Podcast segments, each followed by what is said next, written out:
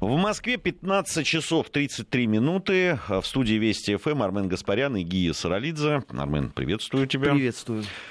А, программа «Параллели». А, и предлагаю начать э, с замечательной, на мой взгляд, новости. Параллели, правда, только с анекдотами, одесскими в основном. Это по поводу того, что Игорь Коломойский призвал президента Украины Владимира Зеленского объявить дефолт по внешним долгам. Значит, Сразу, да? То есть без промежуточных итераций. Нет, ну вот, не знаю, там, может быть, и есть и промежуточные итерации, но вот я сейчас э, процитирую. Причем это не то, что он сделал там в каком-то приватной беседе или даже давая интервью какому-нибудь э, украинскому интернет-порталу. Нет, он сделал такое заявление в интервью Financial Times. Не дожидаясь большой двадцатки. Да, значит, по моему мнению, сказал он, мы должны поступить с нашими кредиторами так, как Греция. Это пример для Украины. Потом он еще назвал Аргентину, которая тоже объявляла дефолт. Сколько дефолтов было у Аргентины? И ничего, реструктурировали. Это нормально, заявил он. Отдельно бизнесмен отметил, что если новый президент Украины будет слушать западные страны, то он закончит как Порошенко у него будут такие же рейтинги 5, 10, 15 вместо 73. Ну, я считаю, что мы с тобой, как люди, заставшие наш дефолт 98 -го года, должны просто порекомендовать украинцам э, пойти в библиотеку и посмотреть, что это вообще такое. Ну, это просто полезно для, так сказать, планирования своего семейного бюджета на э, краткосрочную и даже среднесрочную перспективы. Нет, ну, дефолты действительно объявляли. Э, и, и даже после дефолтов бывал экономический подъем. Другое дело, вот тут связь о том, что э, э, Наступит ли этот э, подъем экономический даже после того, как, э, э, возможно, президент Украины послушает Коломойского и объявит этот дефолт? Здесь Это же, раз. Понимаешь, если они э, исходят из логики, которая была э, продемонстрирована в России, в 98 году, то им опять же надо объяснить, что как раз Евгений Максимович Примаков сделал все возможное для того, чтобы наш выход из вот этого постдефолтного состояния не был категорически похож на опыт Аргентины, потому что опыт Аргентины это такая сплошная долговая яма. И по этому поводу, а, как ты опять же, наверное, хорошо помнишь, а, было невероятное бурление наших э, виднейших либеральных экономистов, которые говорили, ну понятно, это опять совковые методы, так мы, в общем, демократию не построим. Но Примаков, Маслюков и вообще вся та команда команда, за что им огромное спасибо. Они ведь методично объясняли людям, что это будет такое. И надо сказать, что, в общем, если сравнивать э, Россию там 99-го, 2000-го, 2001 года с аналогичными периодами в Аргентине, то, конечно, две большие разницы. Но у меня почему-то ощущение, что если Игорь Валерьевич сравнивает с Грецией и Аргентиной, то там будет, наверное, так же красиво, душевно, ну, правда, фатально по последствиям. Здесь вот по, по поводу, ты понимаешь, здесь интересно, что он потом э, говорил о рейтингах. Мне интересно, а что действительно э, Коломойский думает, что если объявить дефолт, то у Зеленского сильно хороши будут дела перед выборами в э, Раду. Он, он по-моему, и без советов э, Коломойского много делает для того, чтобы вот эти те 73%... Да. Да? Причем, ты знаешь, вот это интересная вещь. Почему-то все сейчас говорят о 73% рейтинге а, президента. На самом деле нет там никакого 48. Нет, а, если, но... если исходить из «Слуги народа», как да. Э, персонифицированного Зеленского, 73 это же суммарный протестный весь Совершенно верно. Это, э, нет, 73 это те люди, которые во втором туре проголосовали за Зеленского ну, говорю, против сум- Порошенко. И, и, и э, говорить о том, что у него рейтинг был, его личный рейтинг 73%, это глупость абсолютно. Не было там никаких... 73% проголосовали против Порошенко за Зеленского, это да. Но это не значит, что это его личный рейтинг. Вот. А, а по поводу там 50-15 вместо 73%, да, я, я думаю, что достаточно быстро. Если Зеленский, который является президентом страны, где, а, прямо скажем, не все хорошо с экономикой, а самое главное, что идет гражданская война, будет скакать по сцене. Ну, вот заметь, он э, именно этим и занимается. Я тебе он, про это вчера говорю. был, ну, пока я... мы сидели с я... тобой здесь. Я ровно эту параллель и провожу. Пациент был на Лиге смеха. Он опять поцеловал э, Лоран Блан, Фабьен Бартес, э, Евгения Кошевого. Это, может быть, теперь у них традиция, как вот в нормальных странах гимн поют два раза в день. Может быть, он должен два раза в день Кошевого целовать на удачу. Да нет, ну, он может сколько угодно, там, кого угодно целовать. Но согласись, ну, хорошо. Я все понимаю, новый стиль, там, но у тебя гражданская война. У тебя не пойми, что творится в стране. Ну, ты сам говорил об этом. Коррупция и так далее. Люди чего-то ждут от тебя, каких-то заявлений, каких-то действий. А ты скачешь по сцене. Ну, здорово. Ну, замечательно. Слушай, ну, кто на что учился? Ну, не отпускает его старая работа, не отпускают его прежние гонорары. Ну, надо просто э, войти в положение и не требовать э, много от человека. Тем более за него работает э, команда, за него работает штаб, не покладая рук. Команда... Каждый день э, заявления э, Слушай, проистекают. С заявлениями это, конечно, это просто потрясающе. По поводу переговоров с Россией. Ты заметил, сегодня опять сказали, что надо Подожди, они вчера вечером сказали, что не надо. Сегодня уже сказали, что опять что надо. Никуда не деться. Надо будет разговаривать. Подожди, а переговоры э, по поводу чего? Ну, там по... же три повестки есть. Есть газ. Ну, там, в принципе, есть торговля. Надо да. а, есть Донбасс. Есть Донбасс. Правда, вот они почему-то иногда говорят, что, что есть еще повестка моряки. Ну ладно, ну пускай будет три с половиной ну, и одно попугайчье крылышко. Ну. А какое они говорят, что нужно? Сейчас, э, не, ну в принципе, что они потребуются, как я понял из э, сообщения команды. вот. А, потом э, вот эти вот заявления, там, будете вести переговоры? Нет. будем проводить референдум. Не будем проводить референдум. Будем разговаривать. Не будем разговаривать. И это все на фоне того, что очень любят украинские политологи, да, вообще представители говорить о том, что надо сделать шаг навстречу. Сделайте шаг навстречу. Кстати, э, об этом же в Твиттере написал и президент Зеленский, э, когда вот был... Россия, это Россия вчера... должна шаг сделать? Да, конечно. Э, он же вот тоже о шаге этом написал, что вот решение по по морякам, там, что должны вернуть вот этого вот арбитражного суда э, по морскому праву. Вот, вот сейчас посмотрим, сделает ли Россия шаг навстречу. Слушайте, я не очень понимаю, в, в каком смысле ну, может быть, вы тоже ждете кому, какого кому, шага? Может быть, Марии Захаровой написать э, в Фейсбуке, сделайте шаг навстречу, освободите Кирилла Вышинского.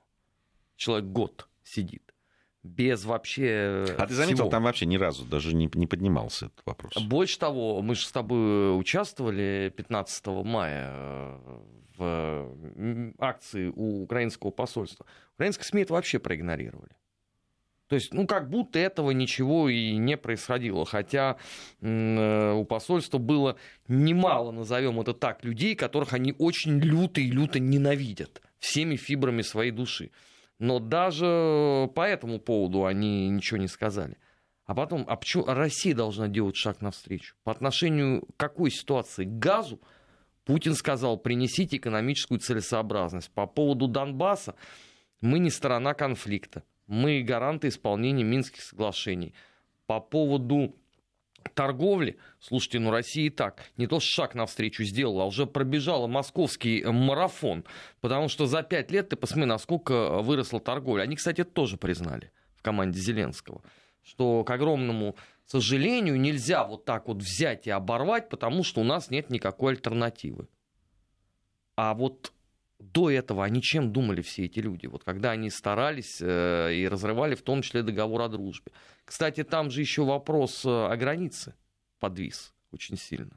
Может быть, э, все-таки Зеленскому стоит перестать э, по лигам смеха прыгать, а посмотреть все-таки, чего разрывал его предшественник. А то ведь он, когда, помнишь, говорил о том, что у нас общая с Россией только граница, он, может быть, наверное, не в курсе, что вопрос по границе нерешенный. Потому что он же в Советском Союзе-то, ты же помнишь, да, как передавался одна деревня сюда, вторая туда, это целесообразно здесь и так далее. И он фиксировался только договором о дружбе. То есть вот эта базовая модель, а вопрос э, делимитации границы э, крепился к нему. Если вы все разорвали, теперь не очень понятно, о какой границе вы говорите. Граница где? Херсон, Крым? Ну, наверное, да, она как бы в таком виде и должна существовать. Санкции все поправят. Они, знаешь, у них святой, а, святая Они, кстати, вера в санкции. пригрозили опять санкциями. Да, нам. гамбургскими.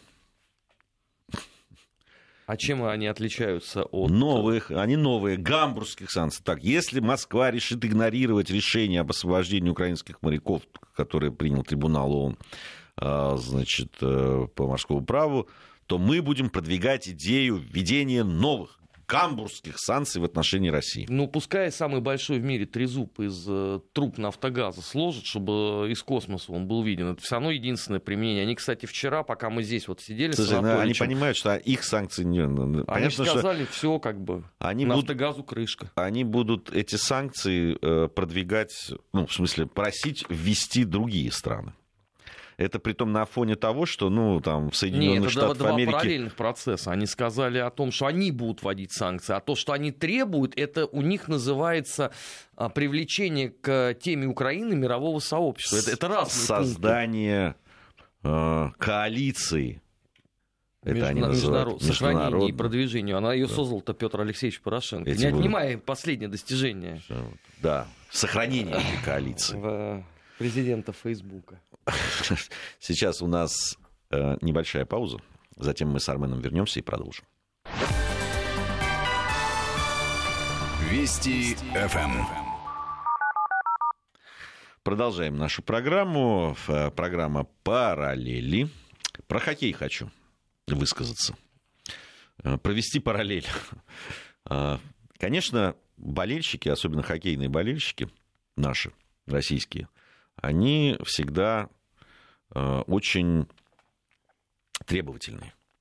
Хотят они, чтобы наша команда выигрывала у всех. Не просто выигрывала, крушила. Крушила, да. Тут же вспоминают там то красную машину и как это все тогда было и прочее. Э, ну, я, в общем, солидарен. Действительно, хоккей – это национальная игра российская. Ну даже у нашей красной машины существовали чудовищные провалы, о которых уже просто никто не помнит. В 76 году мы не блестяще откатались. Это нет. Это нет.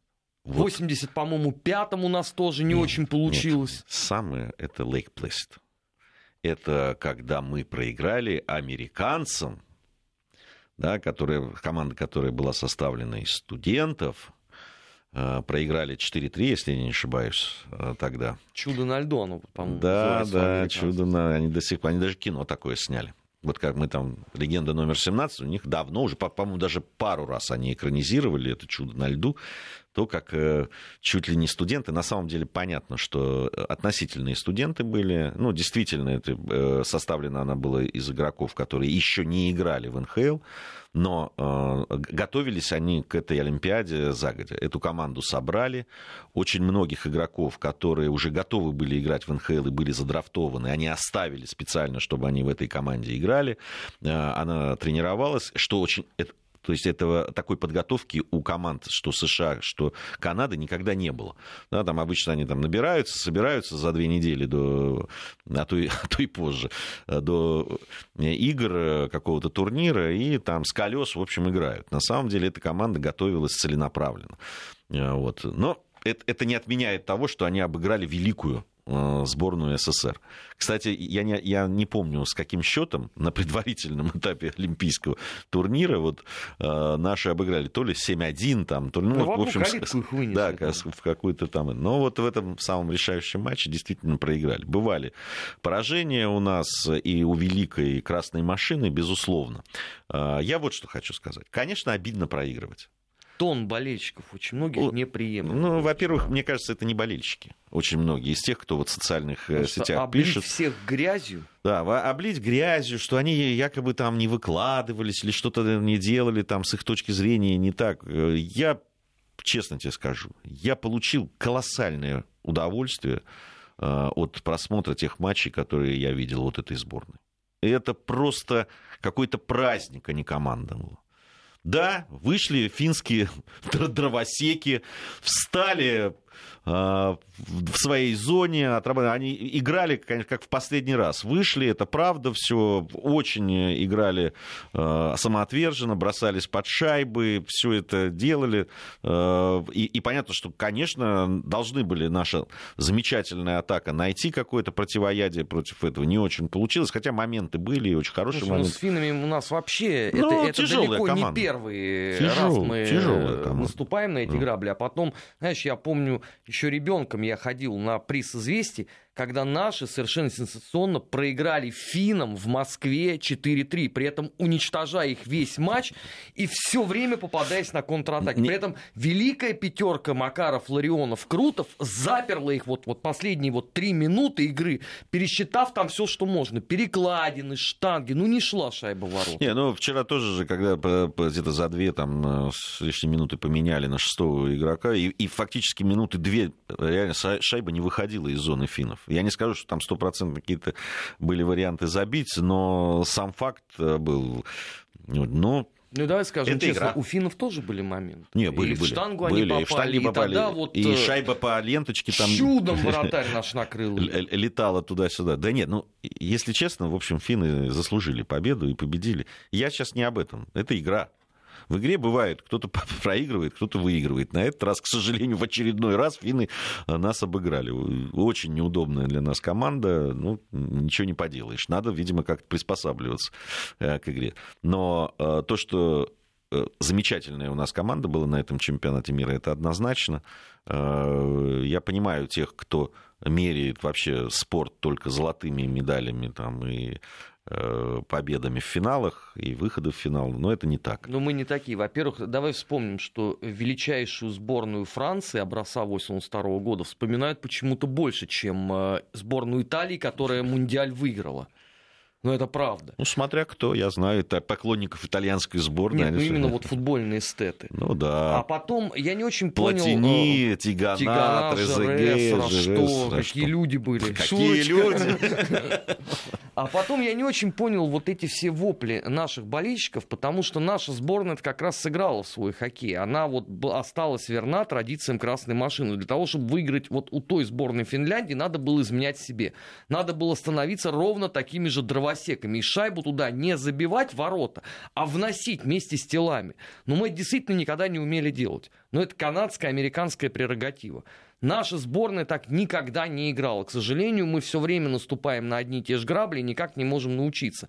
Удивительно это всего то, что вот у нас в сборной вот наши выдающиеся НХЛовцы, люди, которые там это делать умеют, но почему-то когда они надевают майку красной машины, все, весь НХЛовский опыт тут же куда-то исчезает. Ну вот не знаю, с чем это связано. Но я не стал бы бросать э, камни э, в огород наших хоккеистов. Они старались, ну, ну, не получается у нас играть с финнами. Мы раньше с чехами не могли Нет. играть. Ты помнишь, какие зарубы были. Теперь у нас вот финны — это камень преткновения. Не, ну, это не оправдание, не умеем играть с финнами. Надо учиться. Но, но сколько раз за э, последние 10 лет финны нас вынесли? Э, вынесли, но все это по-разному происходило. Это, эта сборная мне очень понравилась. Замечательная, на мой взгляд. Отлично хоккей она показала. Э, кстати, пресса и зарубежная, в том числе у этой команды ну, кроме потрясающая. Мисс Америка, которая стала теперь Слушай, ну, экспертом. Она, да, не, ну, э, честно говоря, она там отбивается, говорит, что все неправильно ее поняли, в, в, имела в виду она совсем другое, ну, не знаю, где там правда, где нет, но факт, что она там говорила о том, что они слишком много бегают. Ясно, что бы сказала эта женщина, если бы ей показали бы классическую игру Филадельфии Флайерс образца 76 года вот со всеми этими удивительными людьми, Бобби Кларками, бешеным псом Келли, Кувалдой Шульцем, она вообще поняла бы, что это тоже был хоккей такой американский? А, Еще одна новость, э, э, честно говоря, удручающая для меня. Э, я, правда, не понимаю, что это происходит. В Аджарии, да, регион Грузии, там автономная республика. Это министр образования и культуры Инга Шамилашвили была уволена Значит, уволена вот она за что была. В Батуми уже несколько лет проводится э, международный фольклорный фестиваль. Впервые вот за эти годы в фестивале принял участие ансамбль из России. А, приехал. И за это зачистили? Нет, не за это. Но а, в, в дни этого фестиваля фольклорного проводится шествие участников. И вот в этом э, шествии приняли участие ну, и российский ансамбль, который приехал, и э, они несли в руках флаг э, России.